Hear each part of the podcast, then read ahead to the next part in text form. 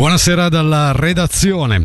L'attuale municipio è compatto ma non è propositivo. La stoccata all'esecutivo della capitale è dell'ex sindaco Brenno Martignoni che oggi con il movimento Il Noce di cui è fondatore ha svelato la lista che correrà alle comunali di Bellinzona di metà aprile. Sentiamolo.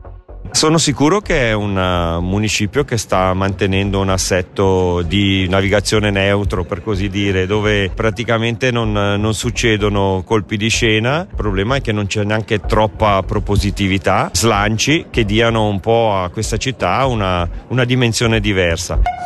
Ci spostiamo sulla A2 con la ripresa odierna dei lavori di risanamento tra gli svincoli di Bellinzona Sud e Nord. Gli interventi principali interessano la carreggiata in direzione nord con la posa e la manutenzione dei ripari fonici.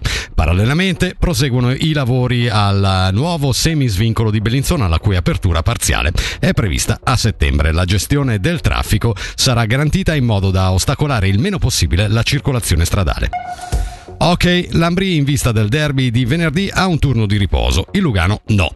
I bianconeri dopo il brillante fine settimana con due vittorie su due contro il Berna, domani sera alla Cornera Arena affrontano il Ginevra, altro avversario diretto per entrare in zona playoff. Salvo sorprese sarà assente Fazzini causa influenza, mentre Carra a riposo sabato potrebbe scendere nuovamente sul ghiaccio. Quest'ultimo potrebbe aiutare il Lugano a ritrovare il gol in power play che nelle prime sette partite del 2024 non è mai arrivato. Sentiamo l'allenatore Luca Gianninazzi. Sì, in realtà il special team in generale, no, sicuramente il Porto adesso nelle ultime partite, diciamo in questo anno 2024, non è funzionato come vorremmo, come, come vogliamo, e questo è un dato di fatto, e però non possiamo cambiarlo, quindi penso che non dobbiamo essere troppo focalizzati sul fatto che, che non ha funzionato, ma dobbiamo essere focalizzati sul fatto di come possiamo farlo funzionare e se non funzionerà domani continueremo a lavorare per farlo funzionare.